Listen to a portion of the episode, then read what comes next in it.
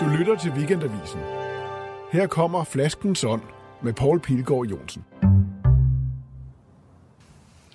Nå, Iden Tranholm, du bestilte øh, Tatanché champagne, mm-hmm. men det har jeg altså ikke skaffet. Men jeg har skaffet noget andet spændende. Jamen, det glæder jeg mig til at smage. Ja. Og øh, ja, det er jo en stor flaske, fordi det er faktisk en magnum. Det er, det er simpelthen øh, det er dobbelt størrelse, ikke? Jeg tvivler på, at vi får drukket det hele. Det kan jeg lige skænke op til dig. Men det er faktisk en, som jeg, som jeg var rigtig spændt på at smage, fordi jeg havde læst nogle anmeldelser her før nytår. Blandt andet af Søren Frank i Berlinske, som havde meget, meget, meget øh, øh, store ord øh, til overs for den her, som faktisk er en supermarkedskampagne. Den kommer fra Irma. Det er det hus, der hedder Joseph Perrier, og det her det er så en, øh, en øh, årgangsudgave 2008, og det er godt, fordi 2008 er den bedste champagneårgang i årtier, tror jeg godt, man kan sige. Ikke? Og så hedder den noget så fint som Cuvée Royale. Men for mig er det bare vigtigt, at der står bryt, fordi der er ikke noget værre, end hvis det er for sødt. Den er øh, brydt, og, øh, og altså, det er jo sjældent, at der er noget særligt interessant i supermarkeder, når det gælder vin. Men, øh, men nu, altså, jeg har faktisk flere steder læst om, at det der Joseph Perrier, det var virkelig godt. Så, så tænkte jeg, nu skal det have en chance. Skål. Skål. Og velkommen i øh, Flaskens Ånd. Tak, fordi jeg måtte være med. Jeg har, jeg har faktisk smugsmagt på den, inden du kom. Og øh, jeg er nok ikke helt trods alt så begejstret som Søren Frank, men måske er forklaringen, at øh, han har drukket af en almindelig flaskestørrelse. Altså 75 centiliter. Og øh, jo mindre flaskerne er, jo hurtigere udvikler vinen i flaskerne sig. Så når du har sådan en dobbeltstørrelse af 150 øh, centiliter, så, så går udviklingen meget mere langsomt. Og for mig at se, så er den faktisk sådan lidt øh, hård og uudviklet. Det kunne jeg godt forestille mig, hvis det nu havde været en almindelig flaskestørrelse, at, øh, at så havde den været mere, endnu mere tilgængelig og mere lækker. Den er måske heller ikke helt så kraftig i boblerne, men det er måske, fordi du åbnede den i går. Måske ja, for det gjorde jeg nemlig. Øh, men altså nede i min øh, lokale hjemme, der havde de kun den her Magnum-udgave, så jeg var henvist til den. Nå, Vi så fik du det lidt nok, mere. ikke? Vi klarer det nok. Jeg synes, den smager meget godt. Det smager vi, virkelig godt. Altså, det er slet ikke det, men altså, Søren Frank, han var sådan oppe i at sammenligne den med krug og sådan noget, som jo er det allerstørste, ikke? Nå, men lad det ligge. Vi skal snakke om dig. I den. Og øh, altså, jeg sad inden du kom og tænkte på, at, øh, at øh, helt oplagt, så kunne man jo sige, at sådan en overskrift for en samtale for dig kunne være kamp. Ikke? Du har stået i mange allerede, ikke? Du stillede op som folketingskandidat for Stram Kurs. Du har, du har hyldet eller anprist Putin som sådan en slags ny kristen verdensleder. Du har advaret mod at læse Harry Potter som noget djævelskab og den slags, ikke? Og det skal vi selvfølgelig også snakke om, men øh, måske tænker jeg, at jeg har mere lyst til at høre, høre om din øh, egen personlige kamp igennem tilværelsen. Så det ved jeg ikke, hvad du siger til. Om du er klar på den også? Det lyder som en ny kamp. Hen over bordet. Lad os se. Lad os se. Men altså, Søren, du er fyldt 50, ikke? Øh, Det var også lidt en kamp. og fylde det. Jeg kan slet ikke forstå det. Altså, det, det er jo bare så banalt at sige, men jeg kan ikke forstå, at, at jeg er blevet 50. Nej. Jeg føler mig jo ikke som 50. Nej. Overhovedet ikke. Nej. Altså, jeg føler mig meget sådan egentlig ungdomlig, og ikke sådan på, på nogen måde sat. Nej. Øhm, og har hele tiden den her form for bevægelighed i mig. Øh, så det var meget mærkeligt, synes jeg, pludselig at fylde 50, fordi så er man jo ved at være sådan gammel. Ja. Ikke? Altså, man så kan man i hvert fald sige, man har nået skældsår. Ikke? Altså, man er i hvert fald levet halvdelen af sit liv. Det har man. Og så begynder man at gøre status. Ja.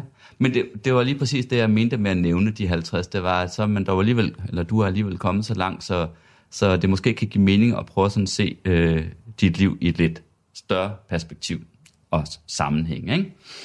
Men vi bliver nødt til lige at runde det, tror jeg, først. Ikke? Nu har de her jo en podcast på Weekendavisen, et, øh, et, et, et blad, øh, som jo også lever i tiden og så videre, og vi har jo også skrevet om dig og om, om øh, dit engagement i Stram Kurs. Så jeg synes på en måde, vi lige skulle høre om, øh, hvad det egentlig var, der skete der, for du forlod det jo meget hurtigt. Mm-hmm. Du blev ikke valgt ind, og så var du ude af partiet. Ja, så det er jo meget lærerlæggende at tro, at, at, at jeg bare meldte mig ud, fordi at jeg ikke kom i Folketinget. Men jeg vil sige det sådan, at hvis jeg var kommet i Folketinget, så var jeg alligevel gået ud af stramkurs. Så er du blevet løsgænger. Ja, eller fundet et andet parti, eller mm. i hvert fald var jeg ikke blevet. Og det vidste jeg sådan set nok allerede under valgkampen. Så det var en meget usædvanlig vej, jeg havde ind i partiet. Fordi hvis du, hvis du kigger på mine artikler, har jeg jo sådan set aldrig skrevet noget imod islam. Jeg har skrevet en hel masse omkring vores egen kultur, og det tomrum, som islam fylder ud, det åndelige tomrum. Og det har jo været min kamp, kan man sige, at gøre det gældende. Mm. Og prøve at forklare folk, at, at det nytter ikke noget kun at se ud af og sige, jamen vi kan ikke lide islam, og der er jo et kor af stemmer, at der siger, det kan vi ikke lide, og det vil vi ikke have, og vi skal øh, have nogle flere politiske stramninger og sådan nogle ting. Og jeg synes virkelig, der mangler det element, jeg kunne komme med i dansk politik og sige, hør her, det handler om at styrke vores egen kultur. Meget, meget mere, end vi er klar over. Fordi at øh, det her er en, ikke bare en værdikamp, det er også en åndelig kamp. Det handler om, hvilken Gud, der kommer til at herske i Europa. Og sådan som fremskrivningerne ser ud nu, så kommer kristendom i mindretal. Og det kommer til at ændre rigtig mange ting. Og der synes jeg, at, at kirken og de kulturkristne og de konservative sover alle sammen. Så jeg vil gerne gå ind og smide den stang dynamit i Folketinget. Og det var heller ikke sådan, at jeg ikke havde snakket med andre partier. Men de havde et problem med nogle af de ting, du lige har listet op. Jeg har sagt noget om Harry Potter, jeg har sagt noget om yoga, jeg har imod abort. Så de var bange for dårlig presse. Og for Putin. Ja, ja. og det vil sige, at jeg sådan set egentlig jeg var sådan set allerede blevet stillet noget i udsigt, som jeg ikke vil komme nærmere ind på her, fordi jeg ved ikke, jeg skal ikke til at sidde og trække personer frem, og det skred så i sidste øjeblik. Så jeg havde det lidt ligesom en vedløbshest, der stod i boksen og ikke kunne komme ud og løbe, fordi jeg egentlig havde, havde troet, jeg skulle have været med i det her valg på nogle helt andre præmisser. Okay, og så vil du i Stal Paludan? Nej, altså, nej, nej, nej, nej, nej, sådan var det ikke helt. Altså, men jeg, øh, jeg skrev jo en klumme, som var meget kritisk over for Rasmus Paludan hvor jeg skrev, at det var tomhed, lige præcis, at det her med bare hele tiden at kaste mudder, at det ikke er vejen frem. Mm. Og så ringede han til mig, og det blev jeg selvfølgelig meget overrasket over, og så sagde han, Nå, det kan jeg ikke forstå, du siger, fordi jeg synes egentlig, at jeg er en god kulturkristen. Og så snakkede vi frem og tilbage, og han fiskede selvfølgelig efter, om jeg kunne tænke mig at være kandidat. Og på det tidspunkt, skal du tænke på, at partiet var jo i støbeskeen. Det var ikke noget rigtigt parti. Altså, det var jo mm. i virkeligheden bare en bevægelse, en YouTube-bevægelse. Så jeg var meget i tvivl, øh, og vidste godt, at det her var et risikabelt projekt. Jeg sagde til ham, jeg kan ikke lide din demonstration, og det var også det, min klumme handler om. Jeg kan ikke lide det sprog, du bruger. Jeg kan ikke lide din metode. Øh, men du har selvfølgelig afdækket noget, som vi alle sammen må erkende er et problem. Men du skal bare vide, at jeg kommer ikke til at gå med i de demonstrationer. Jeg kommer heller ikke til at tale imod muslimer. Det eneste, jeg vil i det her parti, det er virkelig at tale det her op, som jeg selv står for. Og det sagde han som, det, det synes han var fint. Det, det vil han godt. Det kunne mm. han godt se ideen i. Så jeg havde nok en, i dag vil jeg sige, en lidt forhastet lidt naiv tro på, at jeg kunne få rigtig meget indflydelse, når partiet først formodentlig kom i Folketinget, eller forhåbentlig kom i Folketinget. Mm-hmm. Der var også mange, der ringede til mig, som normalt læser mine klummer og støtter mig og sagde, at de synes, de var øh, et spændende og et godt projekt. Mm. Jeg var stadigvæk meget i tvivl. Jeg snakkede med tre forskellige præster om det, inden jeg sagde ja. Jeg havde kun et døgn til at bestemme mig, fordi du skal tænke på, at valgkampen var jo skudt i gang. Mm. Og, øh, og jeg vil sige, for første gang når jeg ser tilbage på det, så vil jeg ønske, at jeg havde lyttet mere til min tvivl, end til min tro på, at jeg kunne gå ind og ændre på noget.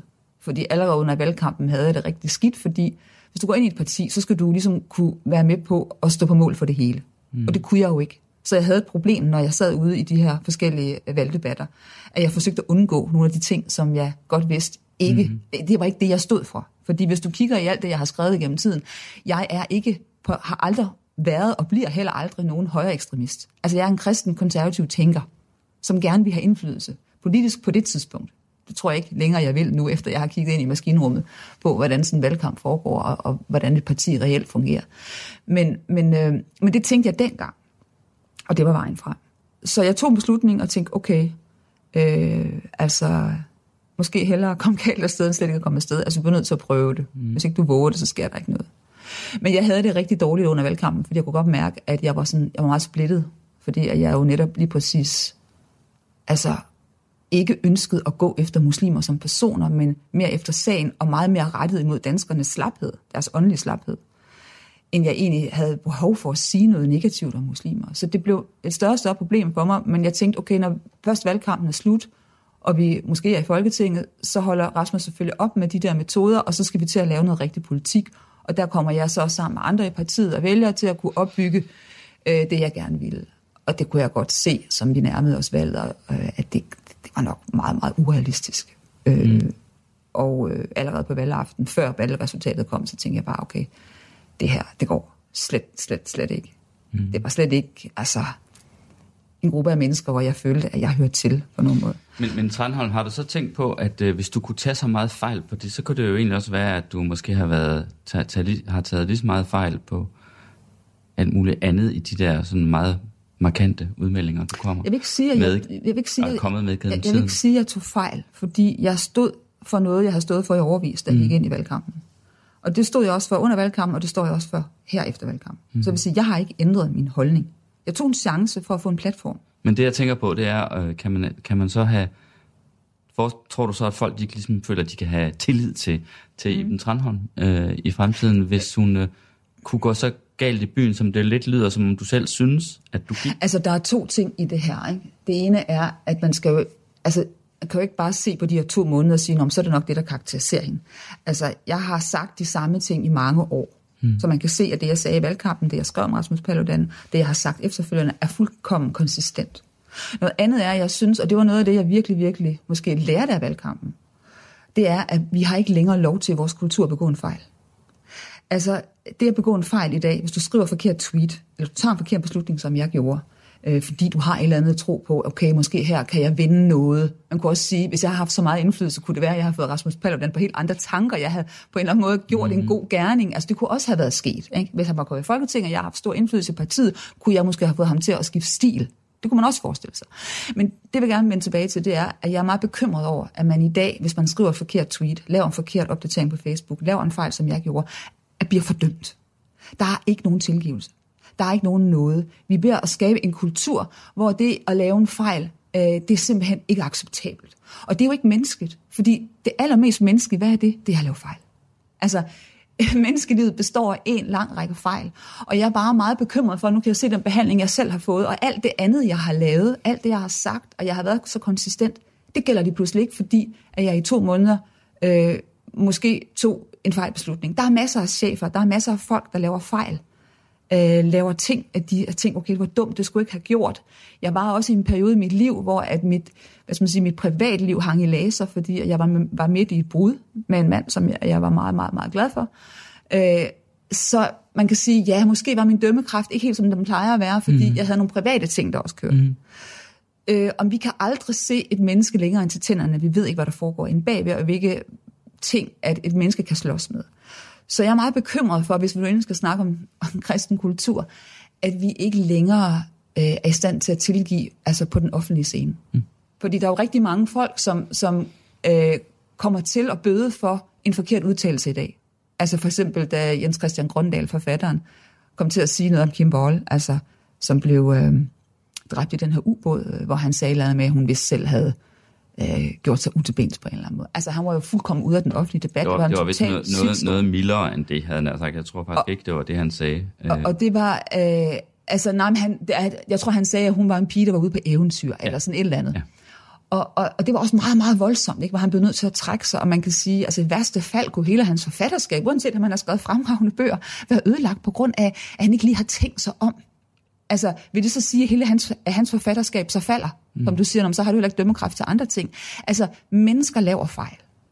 Og det er det, jeg har tænkt rigtig meget over i forhold til det, den her valgkamp, og hvad der efterfølgende er sket. At det synes jeg er, er meget, meget, meget alarmerende, at vi er ved at udvikle sådan en kultur, hvor der kun er fordømmelsen. Mm. Skål. Der er nok nogen fordømmelse her i kanappen. det er der ikke. Der var flaskens ånd forhåbentlig i den Tranholm. Altså, øh, jeg er ikke, øh, jeg, jeg spørger dig, øh, fordi jeg tænker, at øh, det er det, mange mennesker tænker og hører. Jeg er jo mere nysgerrig her, og jeg bliver jo altså også nysgerrig på det, du sidder og siger, og lidt måske meget privat, men jeg har jo lyst til at høre, at er du stadig meget ulykkelig over det med den mand? Ej, det har jeg ikke lyst til at snakke om. Nej. Det, det, er, det er lidt for privat. Så det må så, vi gemme til en anden gang. Så må så, du invitere så, mig en anden gang. Så tænker jeg, at det er du nok. ja, så, så det, det må vi gemme til en anden gang. Men kunne vi måske tage den derhen, at øh, du lever ikke i en, i en familie øh, med fire børn, og hvad skal man sige, det som måske kunne have været en drøm for dig, eller i hvert fald en drøm for nogen. Hvad tænker du egentlig om det selv? Altså, savner du, øh, savner du at være øh, i sådan en stor familie? Ja, det gør jeg hver eneste dag. Øh, men jeg vil sige, jeg synes jo, at jeg tilhører en generation, hvor vi har været prøveklud, især os kvinder, for altså et eksperiment, der hed, at kvinder skulle frigøre sig fra det at stifte en familie og se det som noget, man skulle øh, prioritere. Fordi jeg er opvokset med den øh, forestilling, at, eller tankegang, at det vigtigste det er, at man får en uddannelse, og at man kan klare sig selv. Og jeg er født i 69, og det vil sige, at vi er jo hvad skal man sige, den første generation efter 68-oprøret. Mm. Øh, og hele den kultur, der var omkring det, altså den seksuelle frigørelse, og, og man skulle absolut ikke tænke på at få børn eller familie. Man skulle have, din, have sin uddannelse, og man skulle ligesom tænke på sig selv. Og øh, det synes jeg, når jeg kigger tilbage, dengang var der jo ikke nogen, der sådan ligesom stillede spørgsmålstegn ved, om det var rigtigt, fordi at, at det var indiskutabelt. Altså, det var jo make babies, uh, make love, not babies. Altså, man skulle ikke på nogen måde tænke over for en, en børnefamilie. Øh, og jeg tror, der er mange i min generation, uh, at der kan ikke genkende til, at det først er meget sent i livet, at man så at det så går op for en, at det faktisk er det, der er det allermest værdifulde at uanset hvor mange klummer du har skrevet, eller hvor mange forsidestorier du har lavet, eller hvor mange programmer du har lavet, så står det jo ikke mål med det at have en familie og få et barn. Det gør det jo ikke. Og, øh, og der synes jeg, at der, altså, der kan man godt se, hvor meget at kulturen har indflydelse på et liv. At man lever øh, under indflydelse af nogle bestemte tankegange. Mm. Og sådan ser jeg egentlig, at mit liv er meget, har, har været meget præget af det, så tror jeg egentlig og det at komme på universitetet, og det der med, at familie var bare ikke, der var slet ikke noget, man sådan overhovedet altså, tænkte seriøst over. Det var sådan noget, der kunne komme af sig selv. Og det kom med en eller anden form for selvfølgelighed. Men det gør det jo ikke, fordi det at få en familie er faktisk en, en, et meget stort stykke arbejde. Mm. Og noget, man skal arbejde for, og man skal tænke over, okay, hvad er det for en, en type mand, jeg gerne vil bygge et liv med, og, og altså, for nogen er det kommet som en selvfølgelighed, men jeg kender også for rigtig mange, hvor det ikke er. Og det tror jeg er meget stor sorg i vores generation, øh, at vi ikke har været i stand til at løfte øh, hele den her, hvad skal man sige, hele det liv, som handler om at, at stifte familie. Mm. Men, men der er jo dog kvinder i din alder, som rent faktisk, på trods af at de er vokset op på samme tidspunkt, så alligevel har fået den her ja, ja. familie, stor eller lille. Det er rigtigt, det er der. Men altså, Hvad tror du, der er årsagen til, at du ikke har? Det er svært at sige. Der tror, der er mange forskellige ting, der har spillet ind. Øhm, det er også et spørgsmål med, om man, om man møder den rigtige. Altså det er man jo heller ikke selv herover. Der er jo i virkeligheden utrolig mange ting i vores liv, vi ikke er herover. Altså vi bilder os jo ind, at vi kan bare planlægge os ud af det, og det er bare et spørgsmål om, at man vil det nok, så, så sker det også. Og sådan er det jo ikke. Altså da jeg havde fået min søn, som nu er 20, øh, han var franskmand, og øh, så kunne vi jo lige så godt have fået nogle flere børn. Det fik vi så ikke af forskellige årsager, og så øh, gled forholdet ligesom fra hinanden, og efter det, så mødte jeg bare ikke nogen, hvor man kan sige, at det ligesom var oplagt, så skulle vi stifte en familie. Øhm, mm. Det kunne jeg lige så let have gjort, det gjorde jeg bare ikke. Så der er bare i et liv jo nogle, nogle, nogle, forskellige elementer, hvor man kan sige, jamen jeg kunne lige så godt, nu siger du, der er nogle kvinder, som har fået børn, mm. øh, selvom de også er opvokset i samme generation, og det er rigtigt nok, men de var så bare heldige at møde en mand. Jeg kan ikke give dig noget svar, altså det er jo et spørgsmål om, at man, altså igen, som jeg siger, der er mange ting, man ikke selv er herover ting, som bare ikke sker. Mm. Øhm, så ja, ja, ja, det er svært at svare på. Jeg ved godt, du sidder og... Så griber vi til glasset. Jeg, jeg, jeg, jeg ved godt, du sidder og tænker over det, fordi jeg er sådan en, en, en uafhængig, øh, selvstændig kvinde, så at det vil være svært for en mand at have med mig at gøre, som, og, og som i øvrigt har sådan nogle meninger. Tror du det? Det har jeg har der mistænkt for, det er det, du sidder og tænker. Men der er jo, altså, der er det jo sådan, at det, det er jo præcis sådan nogle kvinder, som jeg, som jeg altid er blevet tiltrukket af. Altså, jeg er jo aldrig blevet tiltrukket af, af den, der ikke var sådan. Jeg vil jo præcis gerne have sådan nogle... Jeg vil gerne have kvinder, som jeg ligesom har følt, jeg sådan lige skulle stå lidt på tær øh, for at nå op til. Jeg vil gerne have nogen, jeg skal beundre. Øh, selvstændige, stærke kvinder. Men har de så gerne... Så der, det findes altså, faktisk, der findes faktisk et slags mænd, men jeg ved ikke, om der er mange af dem. altså hemmeligheden er jo, he, hemmeligheden er jo, at mange mænd dybest set bedst kan lide kvinder, som er feminine, moderlige, og som respekterer dem. Mm. Som ikke behøver at lave en krig, som ikke behøver at debattere med dem, som ikke skal fortælle dem, hvordan de vil have det, og som ikke taler til dem enten som et barn eller som en au pair-pige. Og, og, og det er der jo bare rigtig mange kvinder i min generation, der gør, og det gør jeg måske også selv. Og det er måske en af forklaringerne på, øh, at jeg ikke, altså jeg har haft svært ved at finde den der feminine rolle, fordi jeg egentlig er opdraget til at være en mand. Så hvis vi endelig skal snakke om det, så kan man sige, at jeg har jo lært maskuline karaktertræk for at klare mig. Øh, også i min familie. Og det vil sige, at, at hvis ikke man kan finde den der feminine side frem, det kan godt være, at vi har den her forestilling omkring øh, ligestilling. Og jeg tror, de kvinder, som finder en mand og får en familie, de, de kan finde ud af at spille på to heste. Altså de kan, i, i forhold til deres arbejdsliv, kan de være meget selvstændige, uafhængige og karrierebetonede. Når de kommer hjem, så finder de en mere feminin side frem. Og jeg tror, at, at rigtig mange forhold i dag forliser på, at kvinden simpelthen er for maskulin. Tag lige en ordentlig sluk, jeg vil lige, øh, jeg vil lige sige noget, som du måske... Jeg ved ikke, om du bliver sur over det, men det er ikke sikkert, du gider forholde dig til det, men det er fordi, jeg engang hørte en historie om dig, øh, som gik ud på, at da du var helt ung, jeg ved ikke, om du var både på et kollegium eller et bofællesskab eller sådan noget, at du der rent faktisk var, var op og slås med en, øh, en, en, en bofælle, en kvinde, om en mand, så voldsomt, så I rev øh, hele totter af hår ud, af, ud på hinanden. Den historie kender jeg godt nok ikke. Er det rigtigt? Hvor har du Jeg altid synes, den var så god. Nej, det har jeg aldrig nogensinde været i nogen slåskamp. Er det rigtigt? Nej, det har jeg virkelig ikke.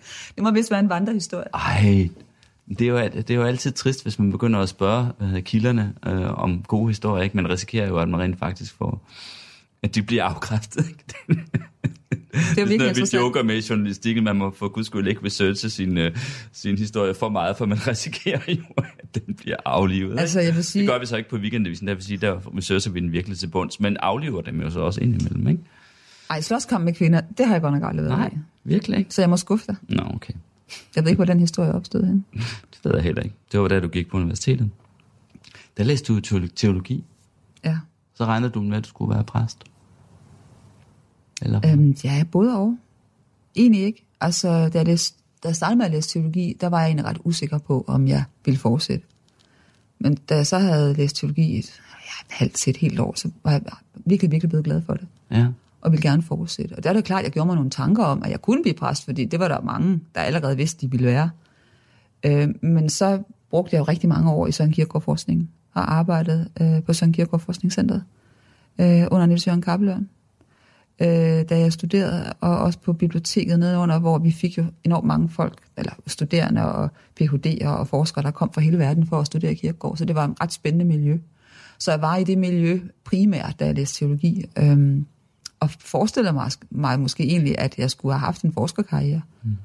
Øhm, men undervejs, og specielt da jeg skrev speciale, så kunne jeg godt se, at det der forskermiljø og universitetsmiljøet var ikke rigtig noget for mig.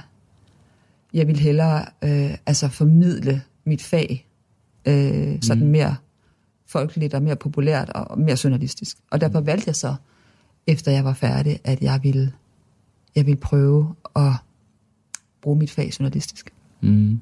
Og så fik, jeg kan huske, mit første job, det var i politikken, hvor jeg skrev prædikenanmeldelser i debatsektionen om lørdagen. Mm. Men du blev altså også katolik. Ja, men det jo først nogle år efter, jeg var færdig. Men så var enhver øh, drøm, der måtte have været, om at blive præst jo i hvert fald, Ja, gone. og det vidste jeg jo, da jeg besluttede mig for det, Ja. at, øh, at det var så en af, altså så lu- udelukkede jeg mig selv for Hvorfor konverterede du? Jamen, jeg fristes næsten til at sige, at det må du spørge Gud om. Fordi at det var, det var ikke min idé.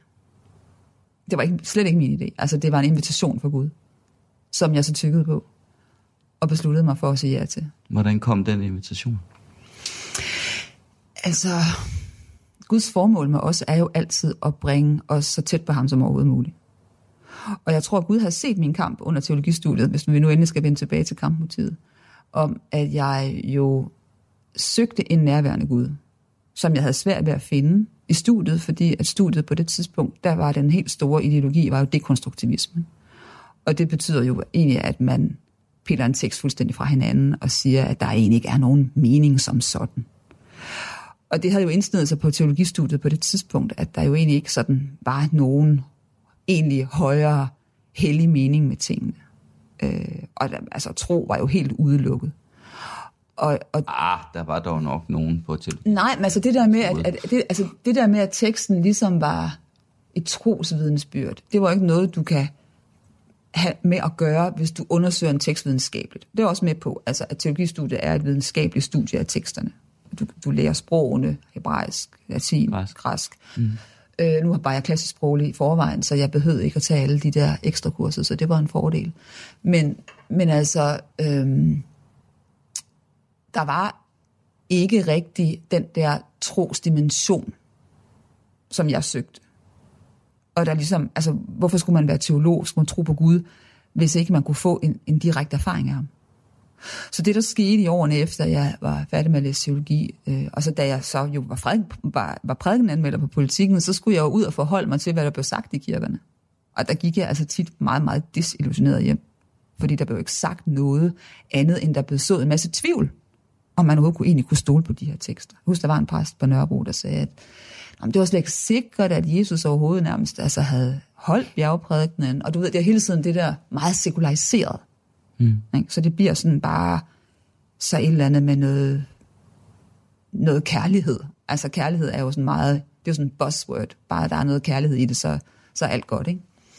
Men jeg søgte ligesom en anden form for, for trosdimension. Og, øh, og så begyndte jeg at skrive en bog, øh, hvor jeg interviewede folk, øh, der handlede om, altså, hvordan man kunne være kristen og med kristendom i det moderne. Og der kom jeg så i kontakt med katolikker og også med ortodoxe, øh, og kom ind i selve den kristne mystik. Og det kendte jeg ikke rigtig fra studiet, fordi det var slet ikke noget, at vi koncentrerede os om. Det var jo meget altså protestantiske teologer, og det var teologer, som tyske teologer, som, som kunne sige noget om sekularisering og sådan noget. Der var ikke sådan, på det tidspunkt, hvor jeg læste, rigtig nogen interesse for mystik. Altså jeg vidste ikke engang, hvem Frans Assisi var. Jeg vidste ikke noget som helst, fordi at det var ikke noget, vi diskuterede. Det var ikke noget, det var slet ikke altså, relevant på nogen måde for vores tankegang. Og så kommer jeg pludselig øh, i kontakt med den her mystiske dimension i kristendommen, og læser nogle af de store mystikere. Og det åbner bare altså en helt ny verden for mig. Og jeg tænker bare, hold da op. Det er jo lige præcis det her, jeg har let efter. Og det tænker jeg, at øh, jeg tror, at Gud inviterer alle mennesker. Mm. Altså jeg tror, der sker ting i vores liv, begivenheder, øh, hvor Gud ligesom siger, øh, det er nu, jeg er her, du kan følge den her vej. Og så er det så op til os, om vi siger ja eller nej. Mm.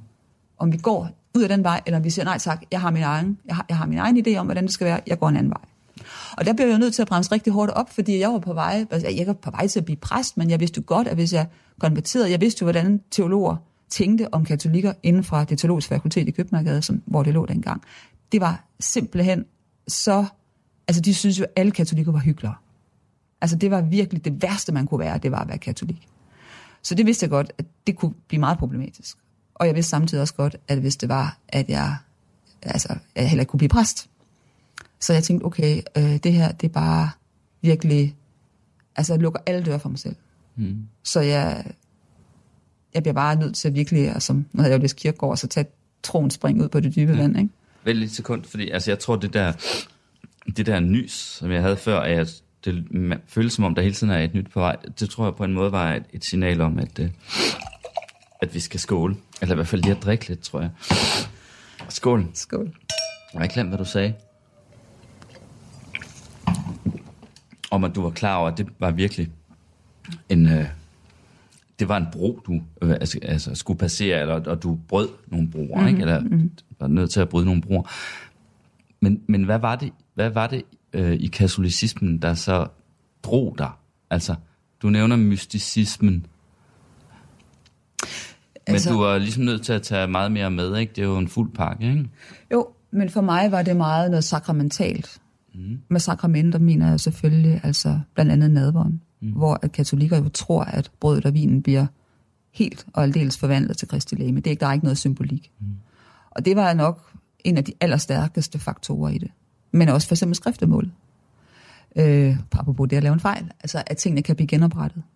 Hvis du laver en fejl, så har du mulighed for, at Gud vil altid hjælpe dig. Gud vil altid hjælpe dig. Altså, skriftemål er så fantastisk, og det er så synd, at folk går til psykolog i stedet for, at de går til skrifte, fordi at Gud kan kigge ind i din sjæl på en måde, som du aldrig selv kan, og kan, kan vise dig sider af dig selv, som du ikke selv formår at se. Og det er en kæmpe gave.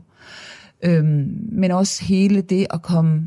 Altså, kristendommen er jo det at have en personlig relation til Jesus. Og det at være i en kirke, som går tilbage til apostlene gennem håndspålæggelse. Altså, Luther laver jo en kirke, som er en kirke, der er baseret på hans egen problematik. Han er i et, et oprør, øh, imod har sin egen ting, og han er i en særlig kontekst, og jeg mener måske, det er lidt risikabelt at bygge en, en kirke alene på en mands opgør med noget, han i sin tid synes var problematisk. Ja. Hvorimod det at komme tilbage til moderkirken, jeg er jo ikke konverteret, jeg er jo bare kommet tilbage til kirkens fulde Jo. fællesskab, kan du sige. Det kan man sige. Nu skal det ikke, Det er jo ikke en skal anden vi tro. ikke bevæge os ud i et, i et større teologisk skolerit her, men det er jo, det er jo lidt for det er jo lidt for overfladisk af mig at sige, at, at, at øh, det bare var Luthers egen kvababelse, for man kan jo sige, altså, øh, han havde sikkert sine kvababelser, men, men, men, men, men det er jo trods alt protestantismen et udtryk for en læsning af skrifterne, af de oprindelige skrifter, kan man sige. Ikke?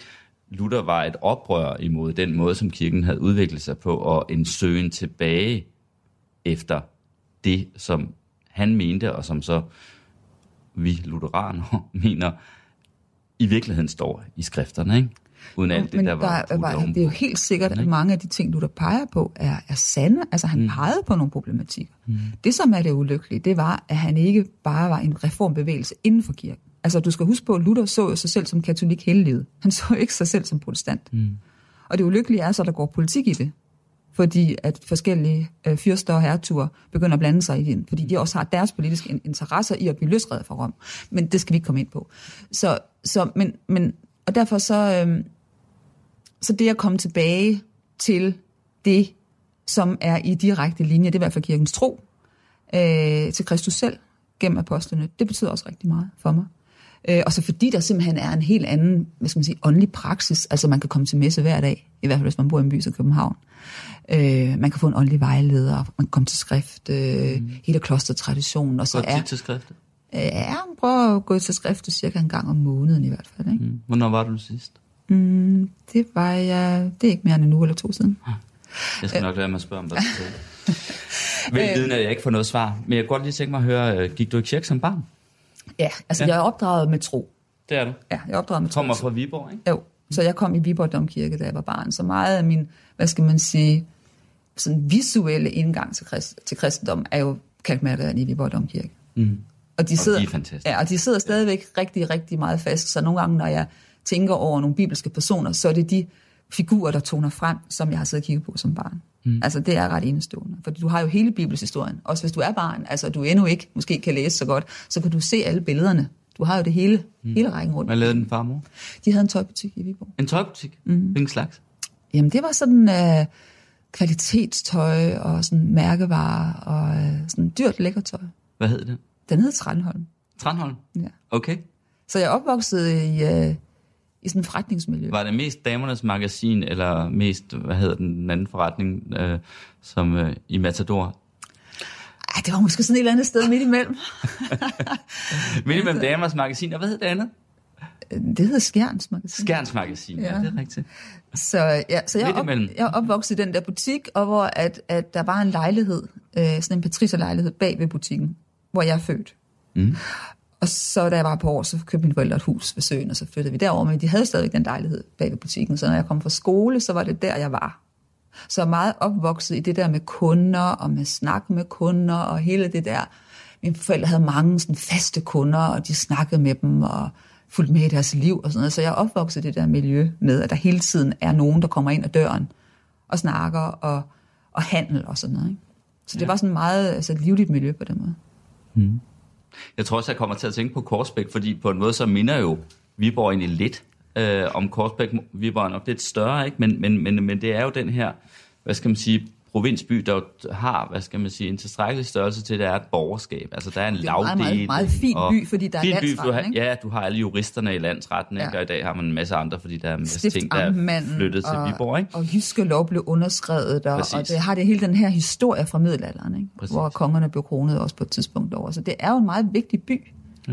Og øh, Viborg, altså prøvet at øh, spore lidt tilbage, hvad det egentlig betyder. Der er nogen, der mener, at det betyder, at vi, altså ligesom vi i vand, at det egentlig betyder de hellige bjerge. Der er jo nogle, nogle, bakker i Viborg, ikke sige bjerge, men bakker. Øh, ja, og jeg har jo, har jeg jo tænkt rigtig meget over nu, at Viborg er jo en ret enestående by, fordi at den jo netop efter reformationen ikke mistede de gadenavne, som er opkaldt efter en helgen. Der er altså alle gadenavne i, indre, i det indre gamle Viborg hedder et eller andet med Sankt, Sankt Mathias, Sankt Ibsgade, Sankt Jørgensgade, Sankt Hansgade. Mm. Altså, de har alle sammen helgenavn. Og da jeg voksede op, anede jeg ikke, hvad en helgen var. Der var masser af kloster i Viborg, altså Sortebrødreklosteret, og Gråbrødrene var der, og altså, jeg har faktisk tænkt meget over, at jeg godt kunne tænke mig at tage tilbage, måske i nogle uger, og skrive noget om det at være blevet katolik og komme fra Viborg, som stadigvæk bærer præg af Danmarks katolske fortid. Mm. Det er ret spændende. Jeg anede ikke, altså jeg har aldrig været i en katolsk kirke overhovedet. Jeg kan huske, at mine forældre havde en, en nær ven, hvis kone var katolik, og hun var så død, og så jeg husker, de talte om, at hun var katolik, og så sagde de, ja, men øh, det fik hun jo fred med. Og så tænkte jeg, jeg synes faktisk, det var synd for hende, fordi jeg tænkte, hun var jo ikke rigtig kristen. så, så det var min horisont på det tidspunkt omkring. Og det var det, jeg siger, at Danmark er et meget antikatolsk land på mange måder, fordi vi er så anti-autoritære. Så det med, at der er et hierarki i kirken, øh, det er jo meget udansk. Fordi vi har jo det her, altså biskopperne i folkekirken vil jo ikke udtale sig om noget som helst, fordi de vil alle sammen bare være helt, det helt almindelige almene præstedømme, og ingen kan, kan sige noget som helst, der betyder mere end andre og sådan noget. Så det er meget udansk, og det er at være katolik. Mm. Skål. Skål. Og der løb uh, lille Iben så rundt i gaden og var en, en glad pige. Ja, jeg tilbragte meget tid i gaderne egentlig, fordi at, at alle de andre øh, butikker, det var sådan en slags kolleger til mine forældre. Vi var en meget overskuelig by, og jeg, jeg har en bror, der er 10 år ældre end mig, og, mm. øh, og vi, nogle gange sådan, trækker vi det der persongalleri frem, der var i Viborg, fordi alle butiksindehaver var bare originaler.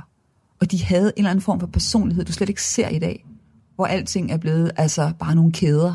Der er nogen, der passer nogle globale kæder, der så køber sig mm. ind i forskellige byer. Men det var jo personlige butikker, og de var virkelig personligheder på mange måder, og de havde altså en måde at være på, som var helt enestående. Og, og nogle gange, når vi sidder og snakker om, kan du huske den og den og den, så var det bare en verden, som ikke eksisterer længere, netop altså de der, de der provinsmiljøer, som virkelig levede. Mm. Ikke? Og det gjorde Viborg dengang. Mm. Jeg kender ikke Viborg i dag. Min mor min far døde for mange år siden, og min, min mor bor der ikke længere, så jeg, jeg kender ikke Viborg i, i dag. Men mm. mange provinsbyer har ikke det der, den der originalitet længere, som man havde dengang. Du er jo også fra Jylland, du må kunne genkende noget af det, jeg siger. Ja, så når fældingen var bare så meget desto mindre, men der er alligevel noget lidt, der lignede. Ikke? Men var du glad barn?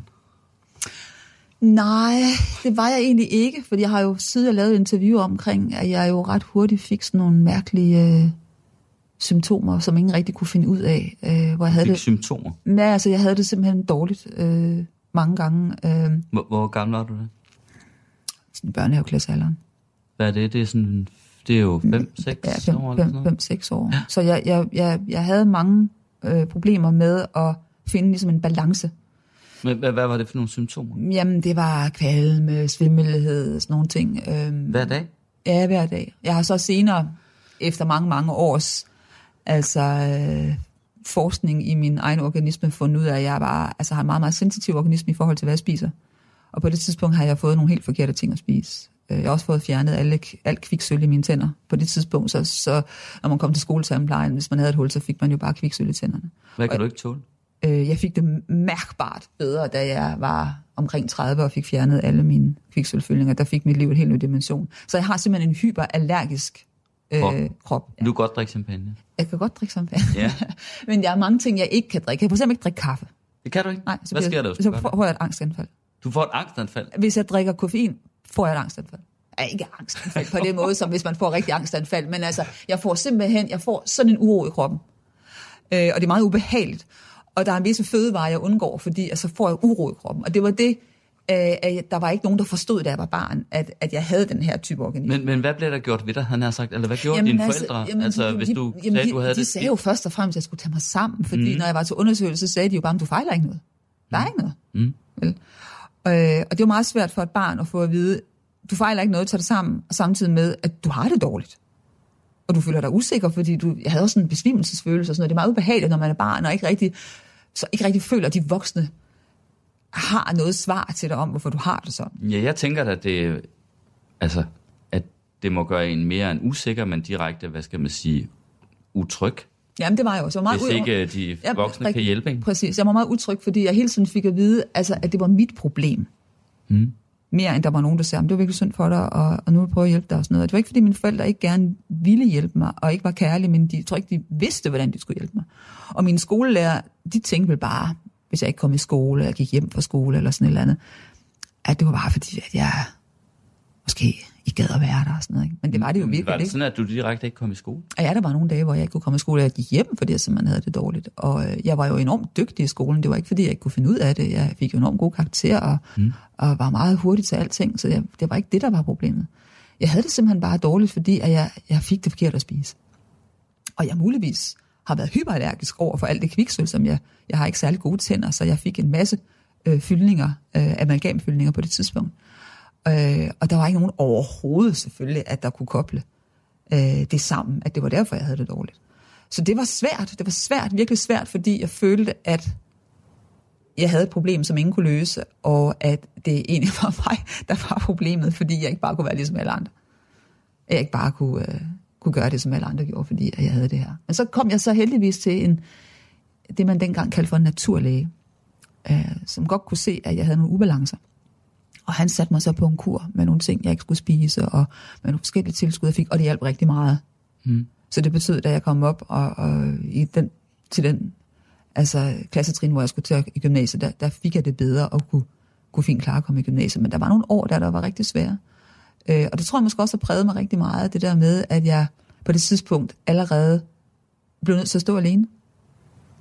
Øh, fordi der var ikke rigtig nogen, der hverken, altså, de kunne ikke forstå det. Og de vidste ikke, hvordan de skulle hjælpe mig. Så det var ligesom, jeg skulle selv sørge for at overleve. Ikke? Og det tror jeg egentlig har præget mig rigtig meget. At jeg har haft det der, og den der utryghed, jeg skulle slås med, ikke? som var min egen. Øh, som der ikke rigtig var nogen, der kunne gøre noget ved. Så, øh, så derfor det at være i kamp, altså, og, og være den her, at der er kontroversiel og siger nogle ting, som andre så bliver forarvet over, eller så mister de dømmekraften til mig, som folk nu så, som du siger, har gjort på grund af din kurs. Altså, det er, jo, det er jo ikke en ukendt situation for mig, fordi jeg har været vant til det, siden jeg var barn, og få at vide, at du er mærkelig. Altså, hvorfor har du det sådan? Hvorfor har du det ikke ligesom alle andre? Så for mig er det jo egentlig bare, når, sådan er, sådan er det. Altså, eller man kan sige, måske er jeg god til at være den her form for debattør, fordi at jeg har fået så hård hud som barn. Mm. Eller jeg har været igennem den her, hvad skal man sige, øhm, de kampe som barn, hvor jeg blev nødt til at,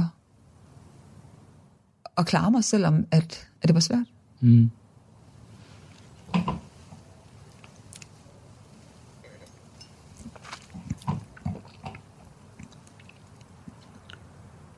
Tænker du på det i dag som, øh, som bare et udslag af, at, øh, at der var ting, du ikke kunne tåle? Jeg kan jo At det konstatere, var derfor, du var så... jeg kan jo konstatere Havde nu, det så skidt? jeg kan jo konstatere nu, hvor at jeg har spiser på en helt bestemt måde. Og det er helt ufravigeligt. Jeg, jeg spiser mm. på en meget bestemt måde, også når jeg rejser, og hvis jeg er til selskaber, og jeg ikke kan, hvis jeg, jeg spiser aldrig noget, jeg ved, jeg ikke kan tåle.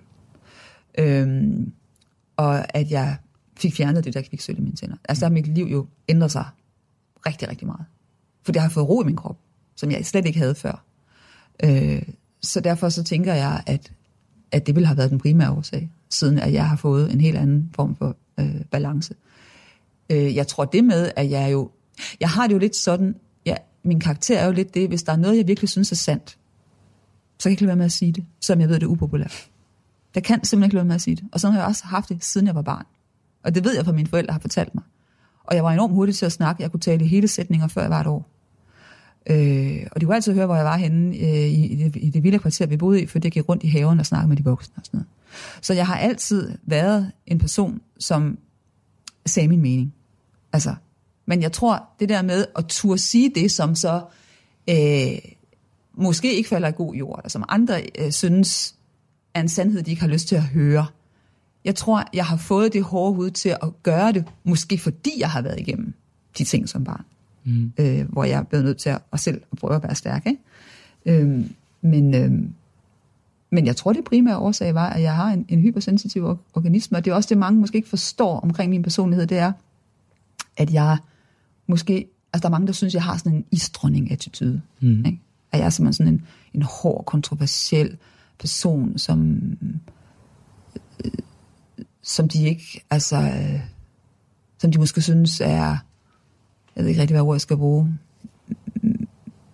men er sådan en person, som, som er meget streng på en eller anden måde. Men mm. samtidig så er jeg jo også, hvis man kender mig privat, altså en meget sensitiv person. Mm-hmm.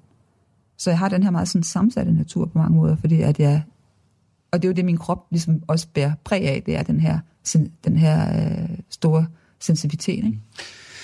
Men, men ved du hvad, Iben? nu sagde du faktisk øh, tidligt i, øh, i optagelsen her, der sagde du, at, øh, at du troede, at øh, der var en mening med alt, altså at Gud havde en mening med alt, der foregik, og med dig, ikke?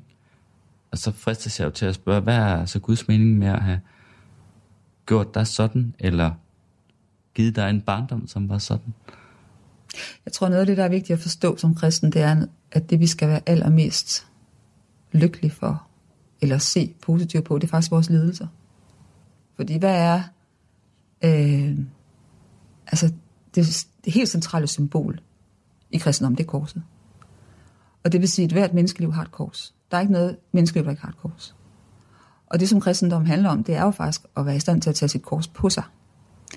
Øh, fordi korset viser os jo, at, at det er det at påtage os vores forskellige ledelser. Altså, der er ikke noget menneskeliv, hvor der ikke kommer en ledelse. Alle mennesker har en ledelse, de møder før eller siden. Øhm, men det kan blive, hvad skal man sige, det som fører til, til, noget, altså til noget nyt, til, til, til et nyt liv. Mm. Det er jo det, at hele lidelseshistorien i påsken viser os.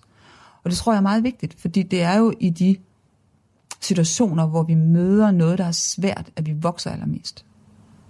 Det er der, vi vokser allermest. Det er der, vi bliver formet som mennesker.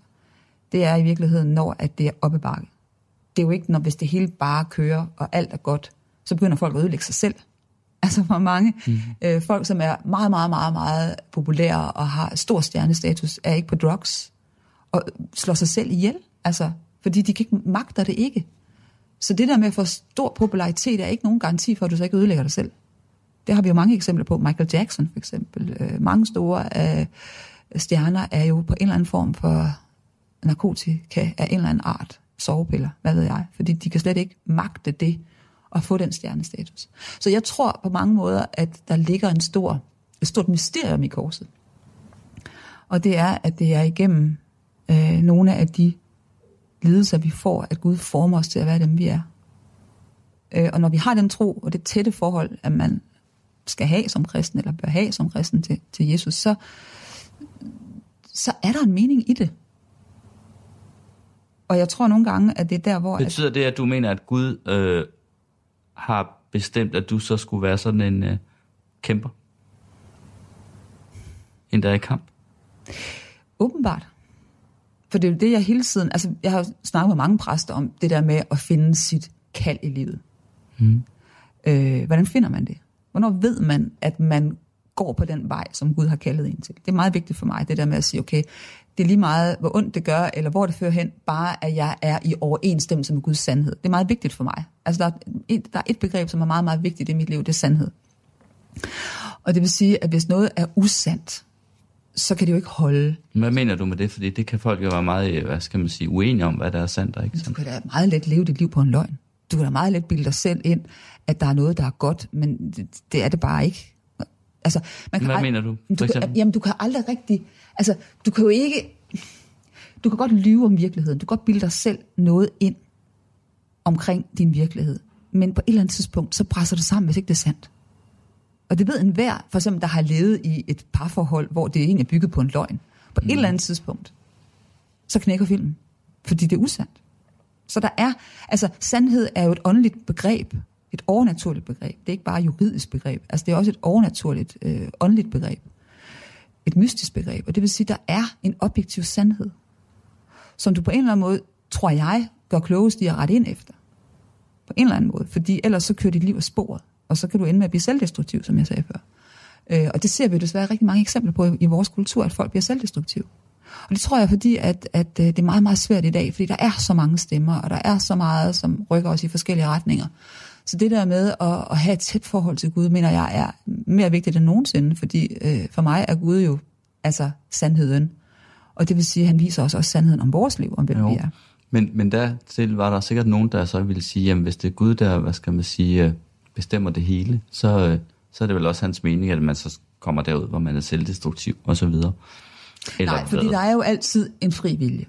Hmm. Men jeg siger bare, at jeg tror ofte, at når vi kommer igennem De fleste mennesker, jeg læste faktisk en undersøgelse forleden dag omkring sorg.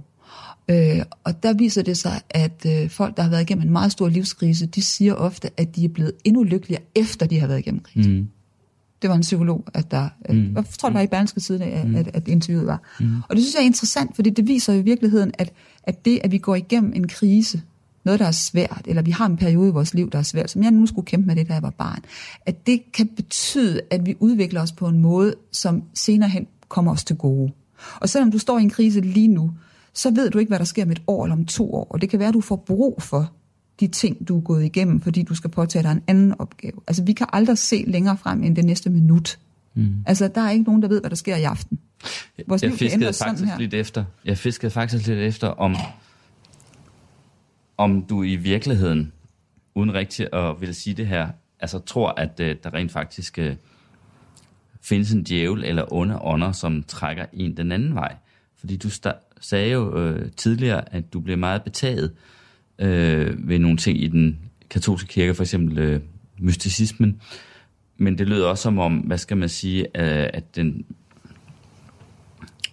at den mere, hvad skal man sige, bogstavtro, kan vi måske kalde det, udlægning af kristendommen, appellerede til dig. Og, og der er vi jo altså ligesom tilbage i øh, ikke den her øh, protestantiske, eller den nye, moderne protestantiske folkekirke udgave af Gud, som øh, den her gode kærlige måske lidt SF-agtig herre, men, men, men en, øh, en rent faktisk en kamp mellem øh, det gode og det onde, mellem Gud og djævlen, fordi djævlen er jo langt mere, eller det onde er jo langt mere manifest i katolicismen. Altså der er jo ikke nogen, øh, der, jo, der findes vist en enkelt eksorcist, altså djævleuddriver i den danske folkekirke. Jeg tror ikke, han øh, officielt er ansat som sådan, men det er i hvert fald et sjældent fænomen. Ja, ikke? kender jeg rigtig godt. Gør du det?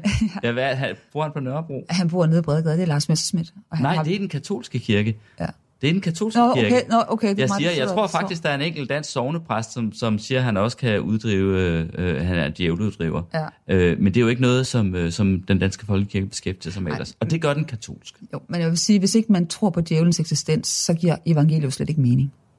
Så, altså, så, så giver det slet ikke mening at være kristen, hvis ikke man tror på, at, at hele det nye testamente handler jo på mange måder om øh, også Jesu egen kamp imod destruktive dæmoniske magter.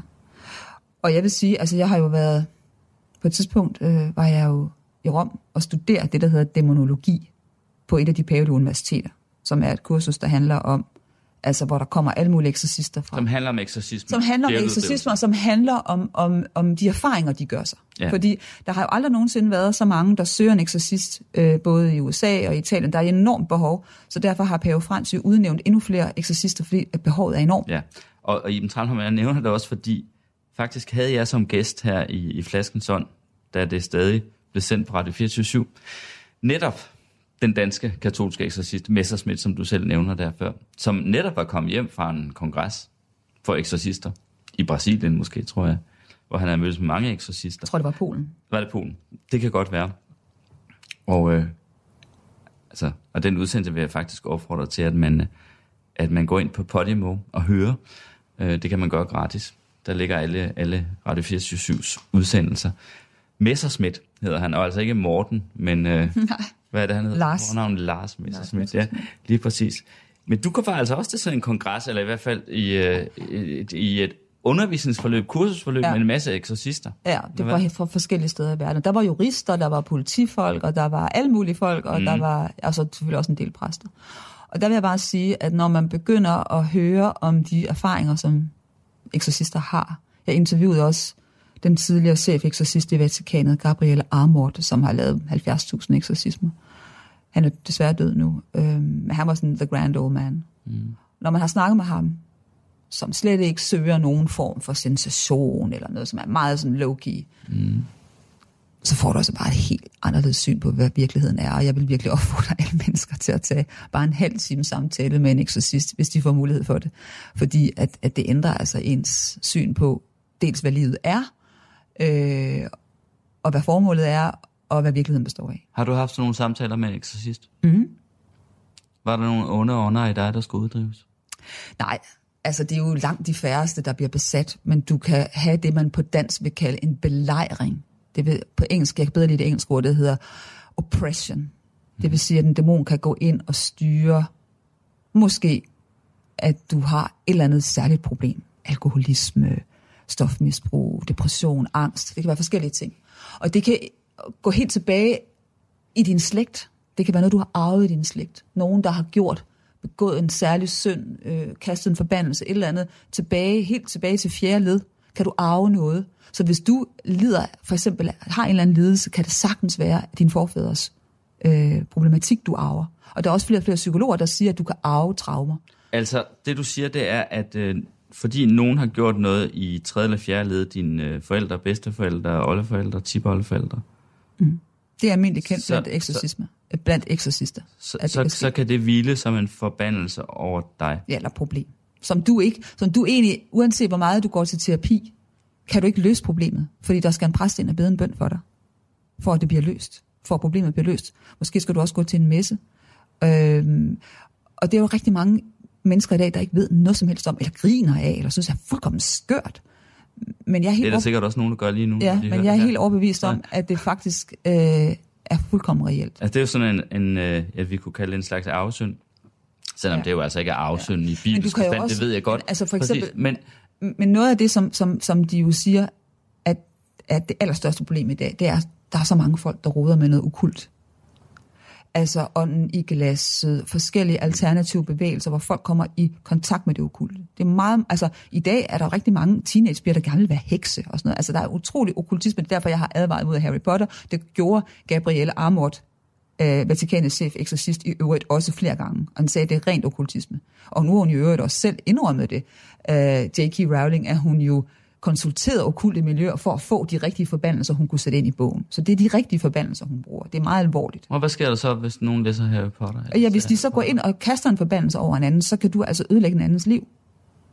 Det er meget alvorligt. Altså folk i Afrika for eksempel er jo sindssygt bange for, at der er nogen, at der skal kaste en forbandelse over dem igennem en heksedoktor eller et eller andet voodoo-miljø. Fordi Det de betragter ved, vi jo normalt som et udslag af, hvad skal man sige, manglende oplysning. Ja, men det er jo, hvad skal man sige, sekulær hovmod, at man ikke tror på den slags kræfter. Og du kan jo se, at der er rigtig mange folk i dag, som har selvdestruktiv adfærd. Jeg siger ikke, at de alle sammen er, er, altså, er belejret af dæmoner. Slet ikke. Jeg siger bare, at det er en mulighed. Og man skal undersøge, om det er en mulighed. Men alle eksorcister samarbejder jo med en psykiater. Så det vil sige, at hvis de er i tvivl, øh, så sender de jo allerførst en person til en psykiatrisk undersøgelse, før de gør noget som helst. Mm.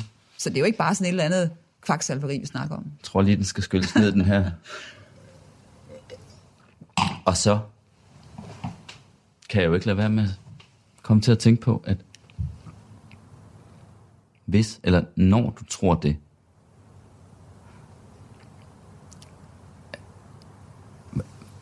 altså hvorfor var dine, lyder det som ret voldsomme dårligdom i barndommen, så egentlig ikke udtryk for, at, øh, at en form for forbandelse havde ramt dig? Det er muligt. Det kan man, det kan man, det kan man ikke udelukke. Men, Det, det, men, altså, hvis jeg nu skal tage dig på ordet, så lyder det næsten som en nærliggende forklaring. men det er meget, Er det meget, uartigt sagt? Ja, nej, men det er meget, meget vigtigt her, at selvom der skulle have været en forbandelse, der har ramt mig, så er det meget vigtigt, at, at min tro jo gør, at Gud kan vente til noget godt. Og Gud kan vente til en velsignelse. Hvis jeg nu ikke havde været troende, så havde jeg været ildestet. Fordi så havde jeg jo bare ikke vidst, hvad, hvor jeg skulle gå hen med det. Så det er jo en kæmpe stor hjælp at have en tro. Fordi at der er intet, intet, der er så forfærdeligt, at Gud ikke kan bruge det til noget godt. Det er jo det, evangeliet siger. Altså min en, en korsfæstelse øh, er noget af det, den vildeste tortur, du kan gå igennem, og det fører til et nyt liv. Så der er ikke noget for Gud, at der er en forhindring i, at han kan, han kan lave en stor velsignelse ud af det. Så vi skal ikke være bange for vores lidelse. Det er det, jeg prøver at sige. For vi har jo nu en kultur, hvor vi tænker, i forhold til aktiv dødshjælp, vi skal bare afslutte livet, så holder lidelsen op. Mm. Men kristendommen siger lige præcis, tag dit kors på dig, gå ind i den lidelse, omfavn den, tro, og så kan Gud få noget helt vidunderligt ud af det. Hvad, hvad så med den der, den måske dybeste drøm, du i virkeligheden havde, eller har, som du, vi talte om først, om at have fået en familie, mange børn osv., at det ikke er sket, er det så en forbandelse? Eller Det er det ikke- Guds mening med dig, eller? Det er da slet ikke for sent endnu. Altså, øh, nu er jeg godt nok lige blevet 50, men altså i dag er 50'erne de nye 40. Så jeg har ikke opgivet håbet om at få en familie. Og så kan man jo så sige, at jeg har en stor familie i at være en del af kirkens fællesskab. Mm. Både med de levende og med de døde. Altså, jeg er jo i familie med alle helgerne også. Så øh, jeg er jo ikke alene. Men jeg vil sige, jeg, jeg, vil, jeg, jeg er stadigvæk meget åben over for den idé, at kunne få en familie. Og i dag er, er det jo ikke helt det samme, som det var for 100 år siden. Altså, der er jo masser af muligheder for at få en familie, så jeg har bestemt ikke opgivet håb om noget som helst. Det vil jeg ønske dig held og lykke med. nu her, hvor, hvor timen er ved at rende ud. Øh, vi skal skåle en gang til. Ja, og, ja. og Jeg synes, du, på. Jakob Helt, som, øh, som har produceret udsendelsen her, hørt den som den første øh, i sine øretelefoner. Jeg synes også, den er glimrende. Og så, øh, og så har jeg ventet her til sidst, fordi jeg tænkte, så var det måske blevet en anelse med at lige at nævne noget, som jeg har gået og grinet lidt over. Nemlig, jeg kan huske, at vi to en gang mødte hinanden for mange år siden. Jeg kan simpelthen ikke huske, hvor mange år det er siden. Jeg tror, det måske det var til Gyldals efterårsreception. Og vi stod og talte. Og vi var begge på dating sites dengang. Og jeg kan huske, jeg var vist på det, der hedder Elite Daters, tror Det har jeg. jeg aldrig været. Og så fortalte du, at øh, du var på sådan en international site. Jamen, jeg har nok bare Fordi været, du synes ikke... været Tinder du på synes, et eller andet internationalt. Nej, det, det var lang tid før Tinder eksisterede, fordi du synes ikke rigtigt, at der var passende mænd i Danmark. Altså, det var på et andet niveau. Og øh, så, så var du nødt til at gå på sådan en international en, og så rejste du ind imellem nogle steder hen, og havde sådan en masse kaffedates lige efter hinanden, for at se, om der nu skulle være noget bedre i udlandet. Ja, men det er også rigtigt. det? Jamen, det er også rigtigt. Og nu er jeg ked af, hvis jeg skuffer nogle danske mænd, eller de føler, at jeg ikke, jeg ikke øh, værdsætter dem, men jeg kan godt lide at møde mænd fra udlandet. jeg synes, det giver sådan en lidt, lidt mere frisk perspektiv på tingene. Så, øh, men det, jeg skal ikke kunne sige om ikke, at der kunne være en dansk mand også. Øhm, men jeg vil så sige, i forhold til alt det her, med, jeg har jo også været vært for det her MeToo-program, 24 kvinder, øh, i hvert fald i Danmark, har jo de mænd, de har fortjent. Og jeg synes jo, at kvinder behandler ikke mænd som mænd. Jeg håber, du får en, som du har fortjent. Tak fordi du kom Tak skal du have. Podcasten er sponsoreret af Maxus, som netop er lanceret i Danmark med 100% elektriske biler med moderne teknologi og højt udstyrsniveau. Find din forhandler på maxus-danmark.dk